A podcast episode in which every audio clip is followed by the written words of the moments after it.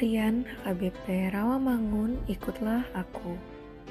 Jumat 28 Januari 2022 Berdiam diri di hadirat Tuhan.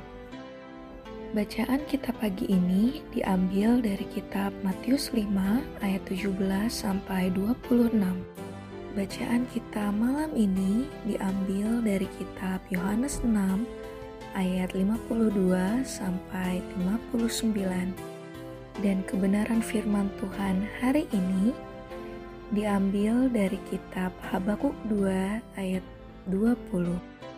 Tetapi Tuhan ada di dalam baitnya yang kudus. Berdiam dirilah di hadapannya ya segenap bumi. Demikianlah firman Tuhan. Saat Habakuk melihat penindasan merajalela di bangsa-bangsa, dia mendesak Allah untuk menyatakan keadilannya. Tuhan tidak tuli dan peduli. Dia melihat dan tahu semua hal yang sedang terjadi. Allah bertindak, yaitu pertama, Tuhan ada dalam baitnya yang kudus. Melalui baitnya, ia akan menyatakan segala sesuatu yang baik, segala pertolongan, dan pembebasan.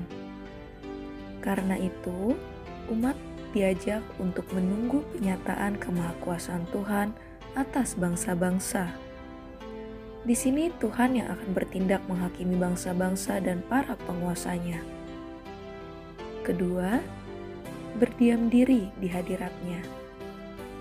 Tuhan mau adalah supaya kita berdiam diri sejenak dan mendengarkan suaranya.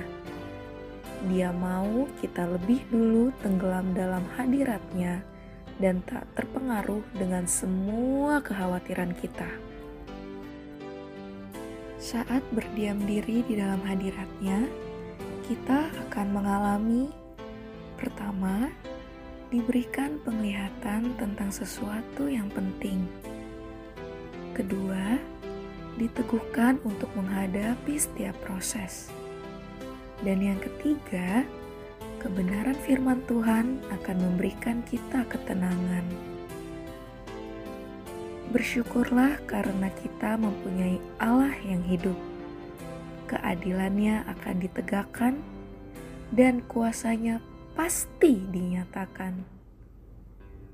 Jika kita merasa hari ini Tuhan rasanya tak peduli dengan kondisi kita, mungkin Dia mau kita berdiam diri sejenak dalam hadiratnya.